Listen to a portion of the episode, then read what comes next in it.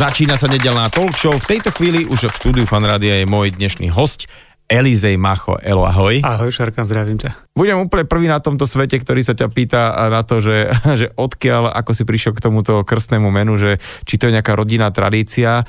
Predsa len nie je to Peter, Jano, Jozef, ale Elizej. Máte s tým palácom niečo? Trafil si to Champs-Élysées, samozrejme Elizejské pole, Elizejský palác. To je všetko to, vaše. to je naše všetko. OK, OK. A... Tak vítaj, dá si kavičku? Alebo že...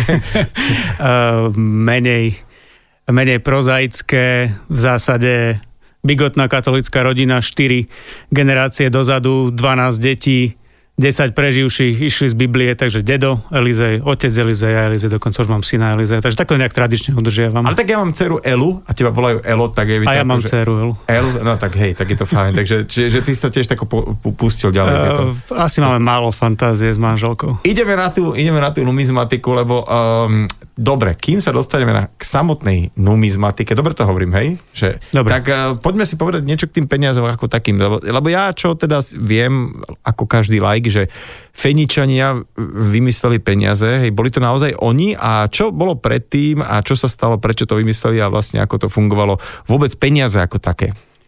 V zásade drahé kovy nejakou formou fungujú ako peniaze na tejto planéte veľmi dobre spoznateľné už možno 5000 rokov.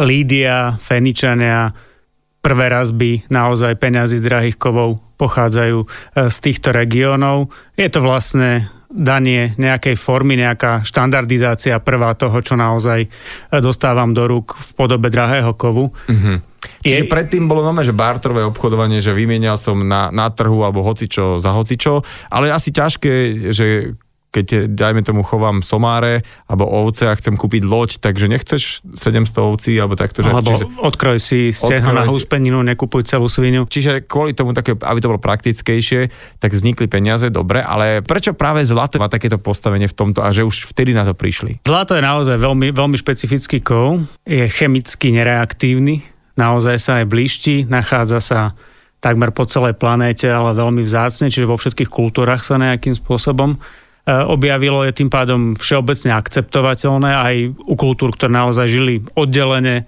a to zlato mali e, vo svojej držbe a nejakým spôsobom si ho vážili. E, Je ťažké, je dobre kujné, čiže Mhm. naozaj z gramu zlata, čo je možno 2 mm gulička, dokážeš meter štvorcový plát ukuť. Aha. Dokážeš natiahnuť niekoľko 100 metrový drôt a podobne. Čiže je veľmi dobre spracovateľné do šperkov a podobne. E, Možno to má niečo aj s duchovnou, z Egregor mi tá východná filozofia, Aziati a podobne to zlato, ako ešte oveľa viac lipnú na ňom asi uh-huh. ako my. My máme možno tú bielu, takú ako farbu čistoty a duchovná a podobne. Takže má to asi viacero dôvodov, ale tie chemické dnešné vlastnosti sú určite jedným z nich. Ja som kde si čítal, že uh, mince, ktoré majú aj neviem, aj 5000 rokov, že keď ich teraz zoberieš do ruky, tak akože stále to zlato je použiteľné, že môžeš rozklepať, rozbuchať, no bol by si sprostý, keby si takúto mincu rozklepal, ale tak myslím, že to zlato je stále akože bez nejakých korózií, bez všetkého a je to v podstate nestratilo nič na svojej hodnote, hej? A u tej razenej mince, kde sa tá kryštalická mirieška ešte trošku aj u toho rydzého zlata zmení a naozaj ten relief pekne vynikne a podobne, je dokonca naozaj bez, keď je to bez fyzického poškodenia o 5000 rokov v tej istej kvalite. Niekedy si jeden taký numizmatický učiteľ povedal, že keby si tú mincu zjedol, zastrelili ťa, zakopali a o 5000 rokov ťa, ťa vykopú a niekto ju len trošku očistí kyselinou, je to úplne to isté ako pred tými 5000 rokmi a je to pravda. Čiže to teda fakt normálne, že to zlato ani rokmi, ani žiadnymi rokmi nestráca vôbec na kvalite. Ja si pamätám z detstva, eh, že na bankovkách, kedy bolo napísané niečo ako, že tieto peniaze sú kryté zlatom a ďalšími aktívami štátnej banky Československa. Je to stále tak, že tie peniaze, ktoré uh, sú v obehu, sú niečím kryté, aby mali svoju hodnotu? Toto samé je veľmi komplikovaná téma. Samozrejme to centrálne bankovníctvo sa veľmi zmenilo. Mhm. Už od obdobia pred 100 rokmi, potom rozpadom Bretton Woodu a tak ďalej. Kedysi bol dolár plne krytý zlatom, bola zaručená vymeniteľnosť, čiže naozaj, keď si predložil nejaké dolárové bankovky, ktoré boli de, facto dlhový inštrument, museli ti za to vyplatiť nejakú váhu zlata, potom sa to postupne e, devalvovalo, potom zistili, že peniazy je samozrejme vytlačených viac ako reálne leží zlata v trezoroch, musel sa ten štandard zrušiť, bolo to plánované dočasne, ale Nixon vtedy kauza Watergate a tak ďalej, Amerika mala iné problémy a pomáli to tí investiční a centrálni bankári zošrobovali tak, že dnes máme tie, ani by som nepovedal peniaze, dnes máme tie meny neplnohodnotné, hovorí sa tomu fiat money, to znamená, mm-hmm. že naozaj peniaze, ktoré sú postavené na virtuále a na dôvere a to je to, čo v zásade vlastne aj tým bankám. čísla a ne, nemusí to byť nejako kryté. Ale počuj, táto inflácia, to nie je len taký, že súčasný problém, vraj inflácia už existovala aj veľmi dávno predtým, hej? Bolo to tu vždy naozaj. Panovník, keď príliš veľa mínal a nemal to z čoho financovať, nechcel mu nikto požičať, nevyťažil dostatočne, ne, nevyrázil minci, tak stiahol z obehu to, čo bolo, nariedil to, menej hodnotné mince kolovali, zvyšovala sa velocita, tie boli v obehu, Aha. tie kvalitné ľudia neboli hlúpi, tezaurovali, zakopávali, schovávali, hlavne v dobe konfliktov, problémov, preto sa aj nachádzajú v pokladoch a podobné práve z týchto období. Slovensko, alebo respektíve územie, na ktorom sa teraz nachádza Slovensko, predtým to bolo samozrejme nejaké horné uhry, má svoju veľmi, veľmi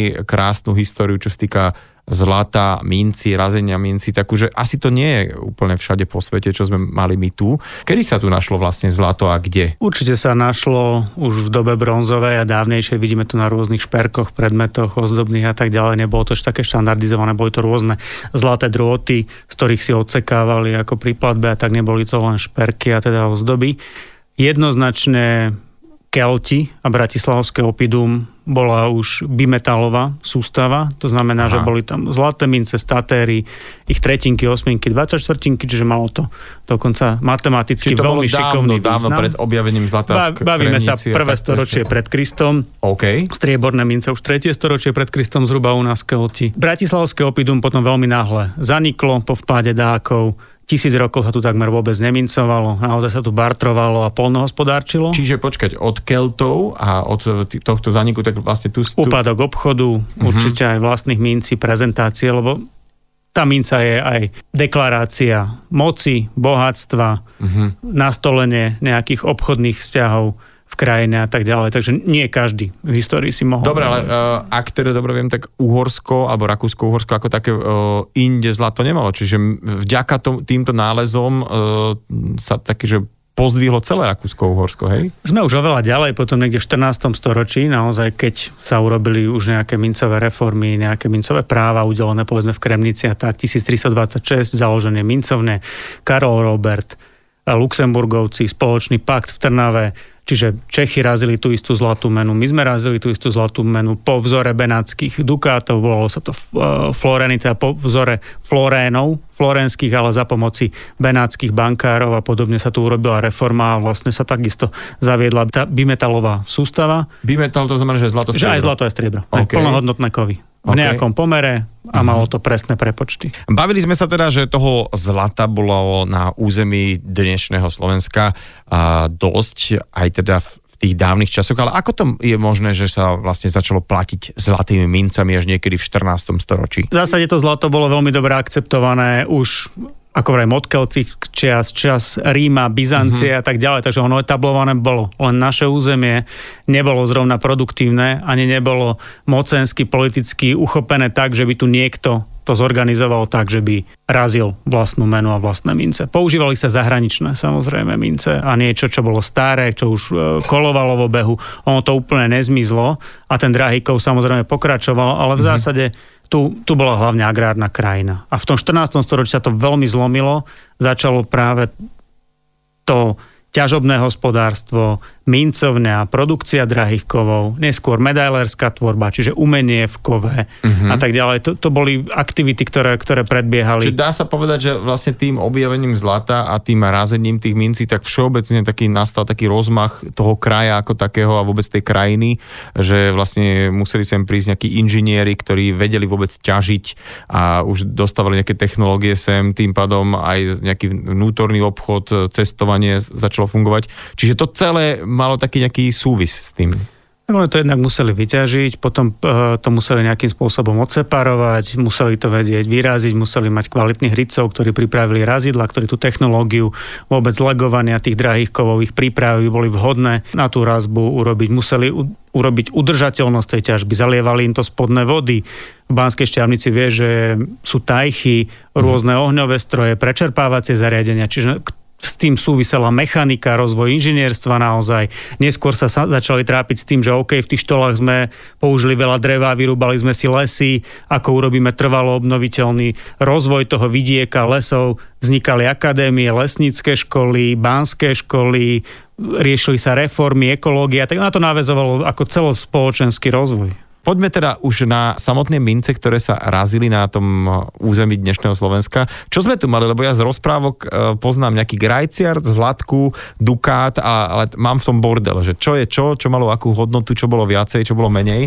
Jasne, ska- aj trošku skáčeme v obdobiach, samozrejme v tých rozprávkach ja, ja, to niekedy. Ja sa už teším tak. na tú numizmatiku a na tie poklady, vieš, tak, ale toto chcem, aby sme mali. Dukát, Dukát bol vlastne štandardizovaný už podľa toho florénu, čiže znamená to 3,49 gramu zlata, rídzosti 986 tisícin. Počkaj, ešte 986, čo to akože skoro... To znamená, že len 14 tisícin tam môže byť iných prímesí, že okay. to je takmer rídze zlato. Uh-huh. Je to 23 karátov, 9 grénov, keď to bereme v karátoch, toto bol Dukát, potom tam to, boli... To, čiže to bol najviac, Dukát bol... Dukát bola, áno, zlatá minca, ktorá, ktorá bola ten základný štandard, e, fungoval od Venécie, Benátska, e, všade vlastne v Európe plus minus tá Dukátová Dukátová váha bola veľmi dobre rozpoznaná a existovali samozrejme aj nejaké iné štandardy, ale medzi nimi boli prepočty. To ako keby si mal kedysi marku a korunu, vedel si, že koruna je plus minus 20 mariek a podobne, tak rovnako boli prepočty. Zase tam bol drahý kov a dobre to bolo štandardizované. Čiže Dukát ako taký, to, to bolo proste uh, niečo, ty už tak šaháš po svojom kabáte. Že, že si, si neukážem, jeden že, ti ukážem. Máš Dukát? Jeden mám. Je, tak to si, to si ho pozriem. A bolo to tak, že keď si prišiel na trh, alebo nie niekam na nejaké miesto, kde si ho mohol použiť, tak bolo jedno, aké Ducati máš v mešci, že či keď tam boli pomiešané, dajme tomu florenské, benátske, alebo dajme tomu aj tieto naše v úvodzovkách rakúsko-uhorské? Je to v zásade tak, aj keď boli obdobia určite, ktoré naznačovali, že môžeš patriť do nejakého protichodného tábora, boli tu rôzne protihabsburské povstania, obsadili Aha. mincovňu, začali ráziť transylvánske kniežata, Betlen, Rákoci a tak ďalej. Takže keby si Čiže prišli, vo veľkom, kvôli tomu, že mohli si po, ponarážať, koľko chcú a zobrať do sebou, bol, bol to prejav, prejav síly. Á, okay. v, tej, v tej chvíli, že na, na nejaké obdobie. A to teraz sa bavíme iba o tomto našom území, ako tom blízkom, alebo čo mali, na, na, dajme tomu, Francúzi alebo Angličania, tí tiež fungovali na nejakom takom zlatom štandarde? Mali iné nominály, Ecudeor a tak ďalej, ale, ale v zásade to dalo prepočítať. Vždy to bolo e, nejaká rizo zlata, nejaká váha zlata a bolo to prepočítateľné, koľko je to Boli zmenárne už tedy, hej, Presne, alebo tak. vexlácii, e, takže,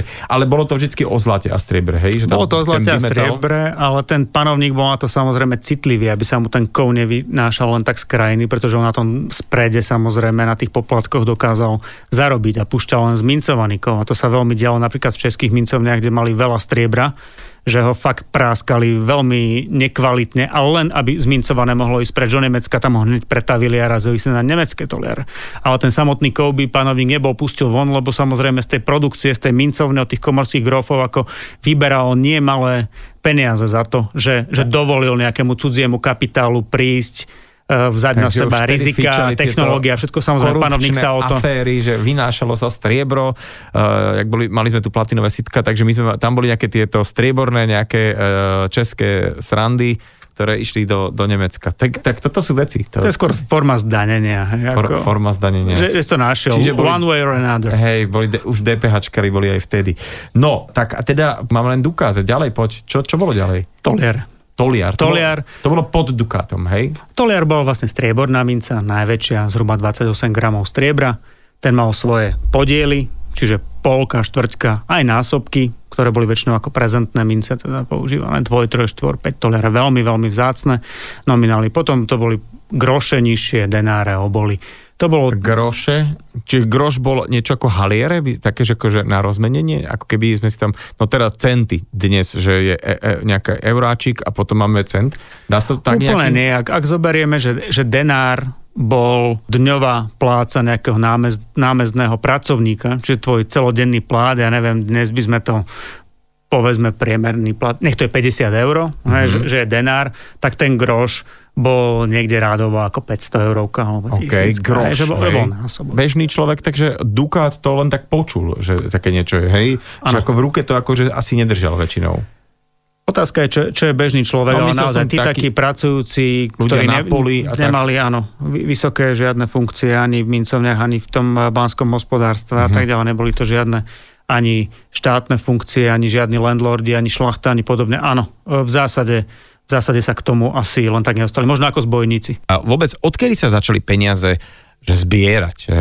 Ja neviem, že si už niekto robil nejakú zbierku minci alebo iných peňazí. Už rímske cisári on zbierali, aj Onerovi napríklad bol známo, že bol veľký narciza, že miloval z rôznych provincií e, mince so svojím obrazom a tak ďalej. Aha, takže... bolo to viacero rímskych cisárov a potom samozrejme tá aristokracia, šlachta a tak ďalej. Ale boli to aj učenci, niektorí aj renesanční, aj umelci a vlastne tak sa to rozvíjalo až do rozpadu Eh, tých monarchií a tých šlachtických dedičných línií začiatkom toho 20. storočia a potom to šlo väčšinou do rúk veľkých priemyselníkov a ďalej sa to samozrejme štiepilo. Dá sa tam nájsť nejaká taká paralela ako dnes, dajme tomu, že uh, otec synovi kúpi dajme tomu nejaké hodinky na 18 alebo dajme tomu, že uh, majú zácný obraz a raz keď sa tu pominieme, tak tento obraz má takúto hodnotu a, a že či aj takto z generácie na generáciu si možno ako nejaké veno držali nejaké mince zlaté, že to proste vedeli, že to je likvidné kedykoľvek a má to tú svoju hodnotu? Bolo to tak. Bolo to niekoľko generácií a dodnes ja poznám klientov, ktorí majú aj 5-6 generácií intaktné zbierky a nimi ich nepokračujú, ale nepustia to. Berú to proste ako presne to rodinné dedičstvo, ktoré tam má. A sú to rodinné aj... striebro, hej? hej rodinné striebro, zlato. A zlato, hej. A nie sú to lyžičky príbory, ale to teda v úplne v inej forme. A teda, ako je možné, že niektorá uh, minca e, má inú hodnotu ako teda ako, ako druhá, ktorá vyzerá podobne, že, že v čom je tá hodnota, že, že musí to byť nejaká limitka, že muselo by ich málo ich byť, alebo o, ako sa určuje hodnota tých starých peňazí? Tak Jednak je to vzácnosť tej mince, druhá je to je zachovalosť, je rodokmeň, akými zbierkami prešla, skade pochádza a podobne. Samozrejme je atraktívnosť, ono sú rôzne populárne motívy a tak. Za prvé republiky ešte boli veľmi cenené medaile ako umelecky prejavkové, potom neskôr v nedávnych dobách proste presne tie obehové peniaze, veľké násobky dukátov a tak ďalej boli veľmi moderné na zbieranie. Tie medaile boli ich zlomkom, klientom sme to vravili, je to hlúposť, toto nie sú proste až tak esteticky zaujímavé veci. Nie, nemá tam ten umelec takú voľnú prejavu, hĺbku reliefu, musí to byť uniformné, musí to vydržať obeh, musí to byť rozpoznateľné, musí to mať nejaké parametre, predsa tá medaila korunovačná, keď prišla európska aristokracia na bratislavskú korunováciu, dostali od panovníka medailu na pripomienku korunovácie, alebo do davu sa hádzali obferfenigy, čiže nejaké žetóny zo striebra, občas aj zo zlata, medzi ľudí na pripomienku sa nedialo každý deň, niekedy to bolo raz za 40-50 rokov, keď sa korunoval nový panovník. To sú také vyslovené pripomienky, autentické doby, ktoré naozaj boli. Čiže tieto veci, ktoré sú pra- práve k nejakému výročiu a asi sú veľmi limitované, tak tie sú najviac cenené. Že možno to nie je ani takéto bežné platidlo, ale je to niečo, čo uh, malo tú hodnotu aj vtedy ale že, že to bolo len k nejakému výročiu. Dobre si myslím. Je to tak, sú to rôzne príležitosti a samozrejme tie témy e,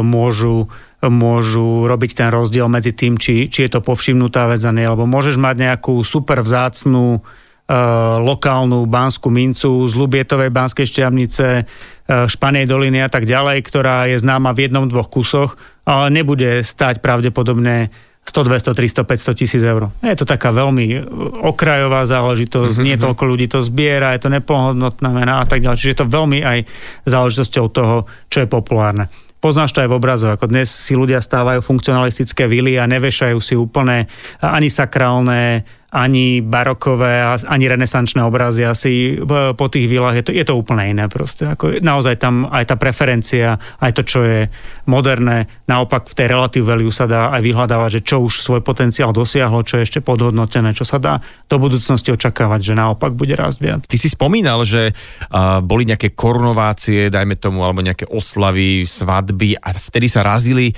nielen peniaze, ale aj nejaké pamätné mince, ktoré sa čo jem hádzali do davu, alebo potom boli rôzne medaily, ktoré boli vyrábané práve pri takýchto špeciálnych príležitostiach a dajú sa nájsť aj na našom území? Nachádza sa to už aj v lokálnych zbierkach a je to známe z Kremnice od kremnických renesančných majstrov a neskoro renesančných až, až po baroko. Tá kremnická medalérska škola bola naozaj minimálne európskeho, ak nie svetového významu. My sme vyše 100 rokov predbiehali Viedeň a Riteckú akadémiu, uh-huh. teda vo Viedni a vôbec ich To znamená, práce. že prepač, že to teda aj tí svetoví alebo európsky zberači to zbierajú práve, že tá kremnica má taký cvenk? Je to zbierané, nepovedal by som, že oni to zbierajú v kontexte Kremnice, skôr uh-huh. v kontexte možno nejakých konkrétnych udalostí alebo niečoho, čo ich zaujíma. Ak niekto zbiera korunovačné medaile a žetóny, tak ich zbiera. Keď niekto zbiera svadobné, konkrétne presne medzi rodmi, šlachtami uh-huh. a mhm. aristokraciou, vieme, že tam boli dohody, že to bolo napríklad Máriou Teréziou veľmi, veľmi cieľavedomo eh, riadená sobášna politika aj kvôli bezpečnosti krajiny, kvôli obchodným vzťahom, kvôli rôznym eh, motívom, takže sú takéto prierezové zbierky. Čiže vedela, že keď si chce zobrať niekto moju dceru, tak musí sem teda aj nejakú truhlicu nejakých zlatých minci alebo medaily doniesť, inak teda akože nemusí chodiť. Hej, že bola to taká súčasť aj toho nejaké ponuky, aby teda, že priniesol aj takú túto zábezpeku zlat, zlatú, hej? Ono ani tak nešlo primárne o to, ako o to, že, že cítili, že tam je nejaké nepriateľstvo, že si niekto robí záľud na nejaké územia a podobne. A tou sobášnou politikou, ako to bolo celkom dobré, uh, tú hrozbu oddialiť a držať to bez nutnosti tých vojenských intervencií, zásahov, konfliktov, ako tie obdobia pokoja a hospodárskeho rozvoja predsa len boli želateľnejšie ako neustále byť v nejakom strachu, stále nejaké dohody nepriateľ, veď Európa vyše 300 rokov to tu držala od tureckých vpádov, predtým tatárske a mhm. podobne. Mm-hmm. Prepač, že ti skáčem do reči, ale že e, Mária Terezia bola naozaj veľmi nadčasová panovnička, veľmi múdra žena a vlastne je dobré, keď nám vládnu ženy.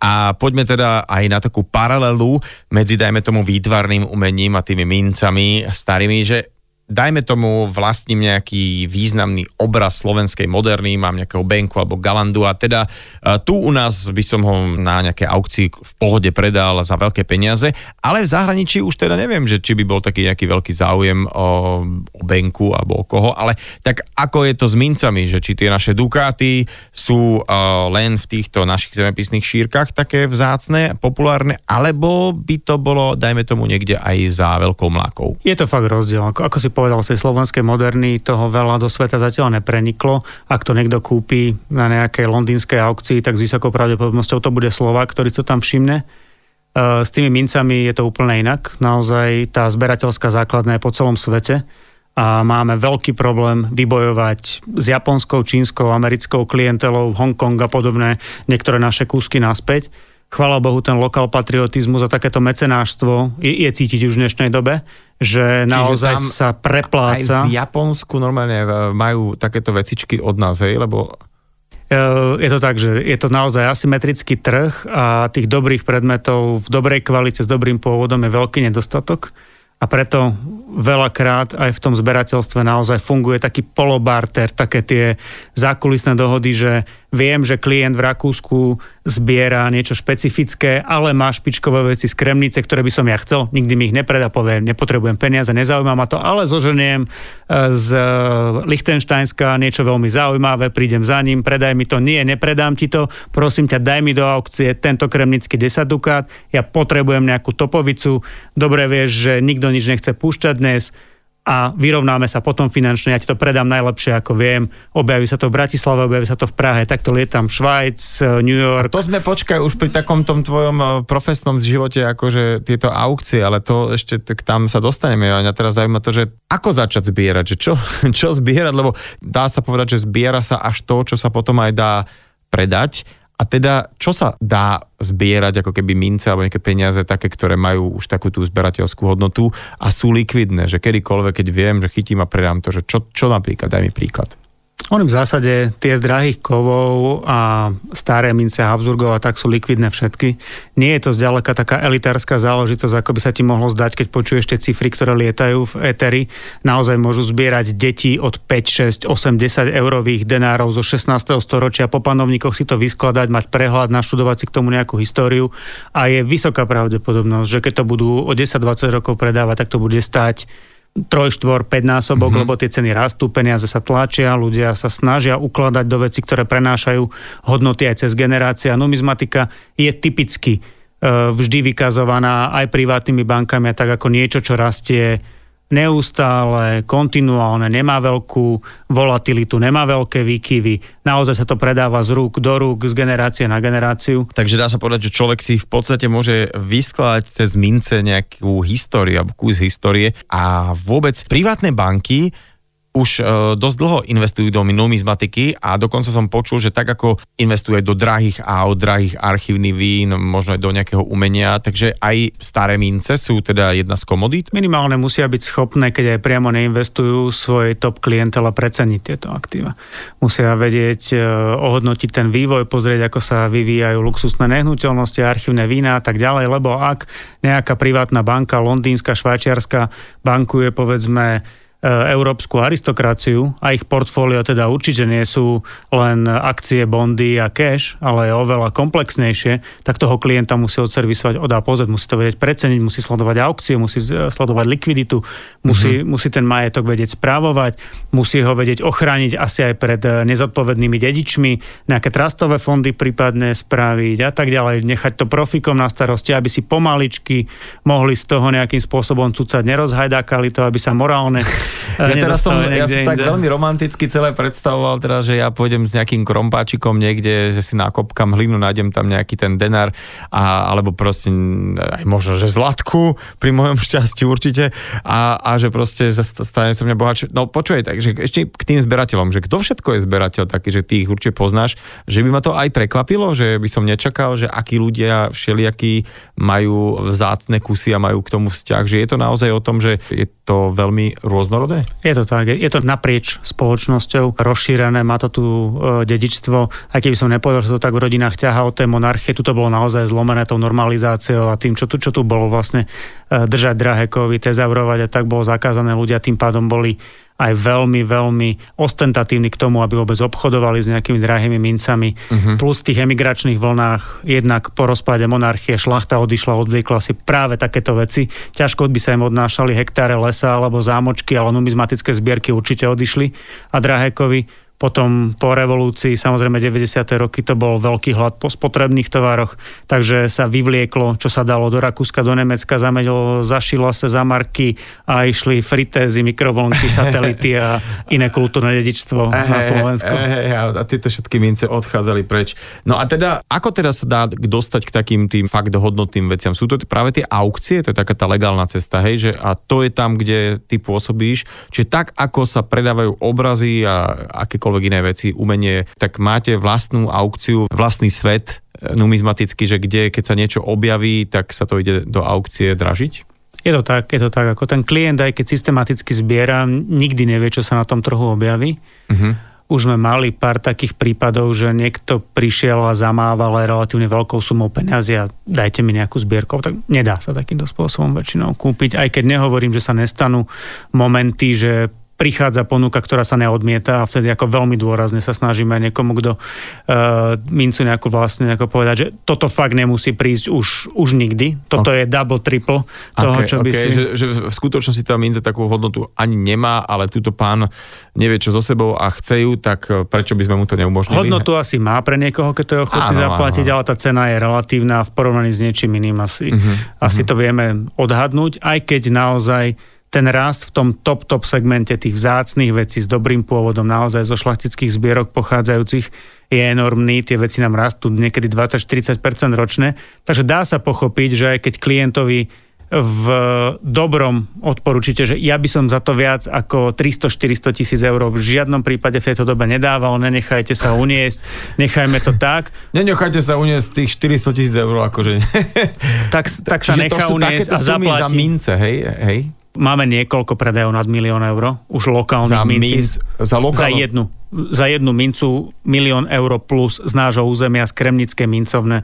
Áno, máme niekoľko takých predajov, niekoľko tesne pod miliónom. Ale ako je na tom z hľadiska hodnoty minci lokálna naša nejaká minca a nejaké, nejaké také, že svetovejšie mince? Zober si, ako je to v obrazoch. Tiež zober, zober si, áno, čo, áno. čo naša Moderna robí a čo robí top kúsky v amerických a londýnskych mm-hmm. aukciách, ako bavíme sa v desiatkách miliónoch, stovkách miliónov tak teraz dolárov a eur. Takže... Pán saudský princ, čo si kúpil vlastne to, toho Da Vinciho Krista, takže že to, to ako absolútne... Sme rádovo inde. Áno, rádovo áno, áno. Inde. Dobre, a teda, ale dobre, predsa keď, keď to zrovnávame s týmto umením vizuálnym, tak uh, tam je veľký problém, tých uh, falsifikátov, že dajme tomu, uh, že túto u babky na povale sme našli, aha, a zrazu nejaký Rembrandt a stane sa raz za čas, že naozaj že je to nejak, niečo zabudnuté, o čom sa nevedelo doteraz, ale väčšinou sú to nejaké také, že falzifikáty rôznej úrovne a dokonca, keď tu bola Nina Gažovičová zo Sogy, tak mi hovorila, že dokonca slovenské aktuálne veci, že, že aj takí ľudia, čo teraz žijú, čo vyšli pred desiatimi rokmi z VŠMO, že už sa falšujú kde kade a nehovoria to o tých modernistoch. Ako je to s mincami? Nie je to v takej miere ako u obrazov.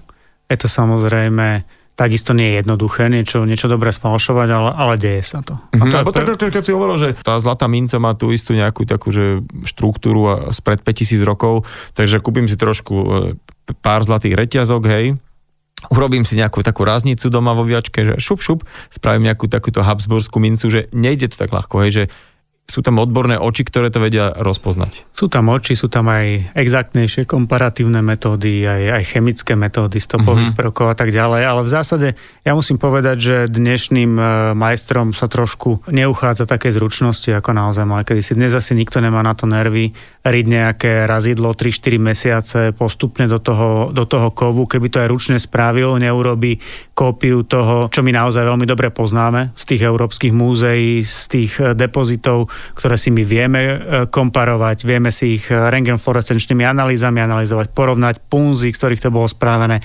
ťah toho rytca. Dobre, dobre. A potom povedal... sú kopírovacie metódy, ktoré takisto rozoznám na prvú. Čiže môže to byť aj čínska minca, ktorú som v živote nemal v ruke, ale vidím, že bola týmto spôsobom kopírovaná a poviem z prvej, že toto je falzum, lebo mm-hmm. tam je mhm. toto, toto, toto, toto a toto. Čiže poznám Čiže to množstvo kovu zlatého, akože zase tá minca má hodnotu len te, toho kovu, ale ne, nemá túto zberateľskú. Ak ešte neoklamu aj ten, lebo... Ešte, OK, OK.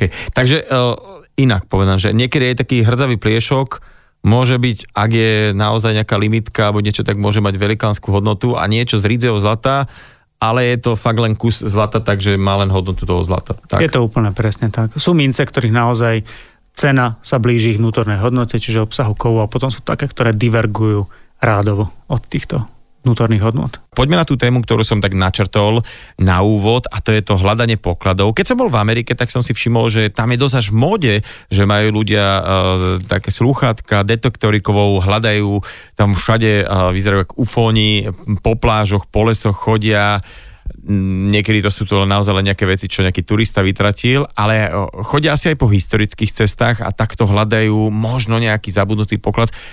Je to aj v Európe tak a vôbec, či ako sa hľadá v Európe niečo mm, z histórie, čo je z podzeme a či to aj u nás funguje a vôbec ako funguje toto hľadanie pokladov? Je to tak, že sú aj tu v Európe. Bohužiaľ, ten anglosaský svet je niekde úplne inde aj svojim právom, aj tým, ako je to etablované. Tam je naozaj dôležité, kto je vlastník pôdy, či je určený, neurčený, akým spôsobom prípadne profitujú na tom, keď tam hľadaš niečo nájde je to bežné, že sa s tým pochváli, zavolá okamžite archeológov, čiže sa vedia identifikovať tie horizonty, eh, historické okolnosti a tak ďalej. Dokonca mu to vyčistia odborne, zakonzervujú, určia, či to je pre ten štát dôležité alebo nie. Ak je, tak určia znalcom nejakú hodnotu, odkúpia to od neho. Keď nie, tak mu to vrátia po nejakej dobe, môže to ísť na trh.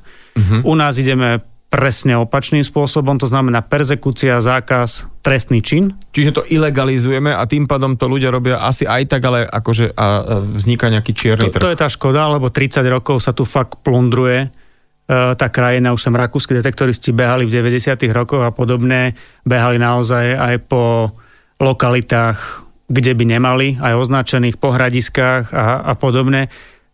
Nestíhajú to samozrejme ani policajti, ani archeológovia, ani nikto ochrániť. E, dokonca sa historici, kurátori, archeológovia ani nič nedozvedia, pretože je to trestný čin. Samotní tí kurátori, ktorých množstvo poznám a dokážu naozaj uh, uvažovať reálne, by boli radi, keby tu existoval nejaký systém naozaj, keď, keď polovníci, rybári môžu mať nejaké pravidlá, môžu mať nejaké licencie, povolenky a tak ďalej, keby to fungovalo, keby sa dostali k informáciám a tak a nie len, že uvidia niekde v Nemecku na dražbe niečo, čo v živote nevideli. Ikonograficky to pripomína slovenských keltov, e, takisto e, ostatné parametre tej mince vedia, že to musí pochádzať z našich územia. Teraz je to teraz nájdené, je to z nejakej starej zbierky, nie mm-hmm. je mhm. to pre nich nedosiahnutelné.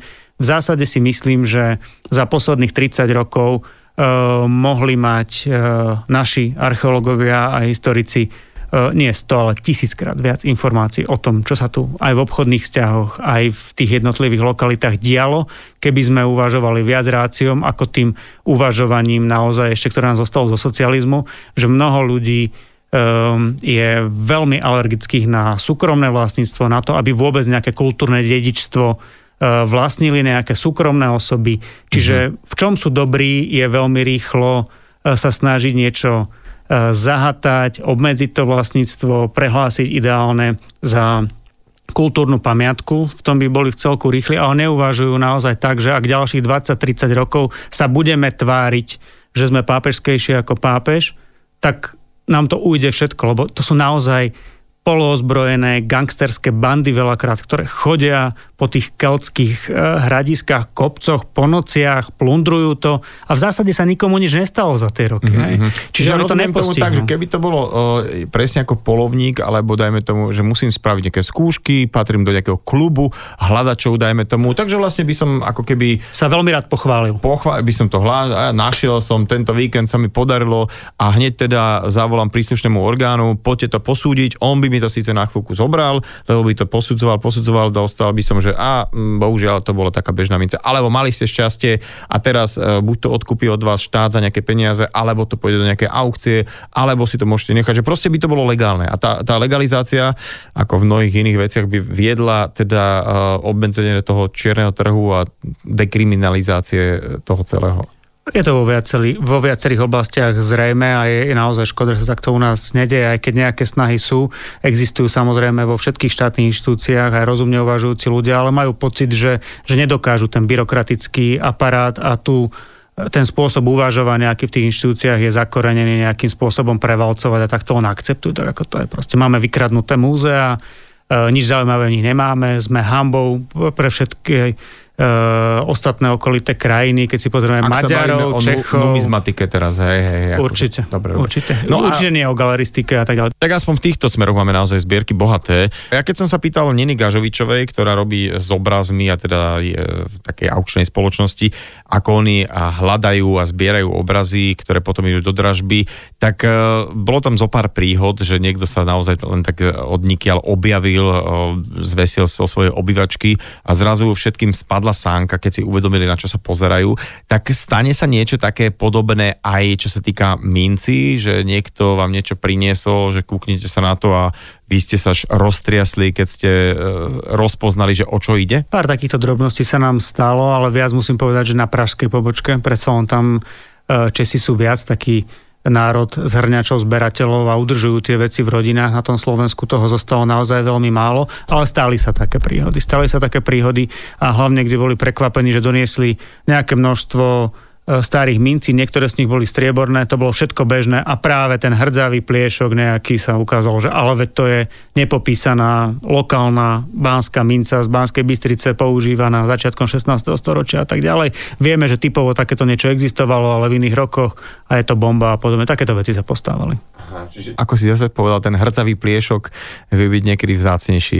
No a poďme ešte na takú uh, situáciu, čo sa týka súčasných peňazí, že má zmysel, dajme tomu tomu, že, alebo majú vôbec nejakú numizmatickú hodnotu aj peniaze, ktoré sa aktuálne používajú? Dajme tomu, že ja neviem, nejaká dvojeurovka, eurovka, alebo čokoľvek, že je vzácnejšie ako niečo iné, že aj súčasné peniaze sa dajú nejakým spôsobom zbierať? Existuje aj na ne samozrejme trh, aj tam sa už objavujú vzácnejšie veci, aj v bankovkách, aj v minciach. Aj, aj v bankovkách, hej? Čiže, ano, ano. čiže toto celé, nebavíme sa tu len o, o minciach, to môže byť takto zácné bankovky už, hej? Papierom. No, ja osobne si myslím, že v najbližších rokoch uvidíme prekvapenia práve aj e, z bankoviek.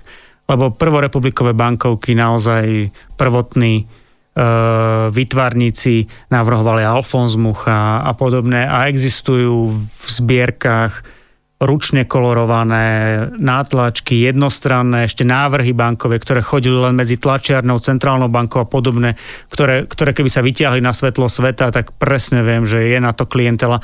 Nie len z časti privátnych zberateľov, ale aj inštitúcie, ako sú centrálne banky a podobné, ktoré by mm-hmm. si mhm. veľmi radi tie zbierky doplnili a myslím si, že by to mohlo robiť naozaj veľmi vysoké sumy, aj v miliónoch eur.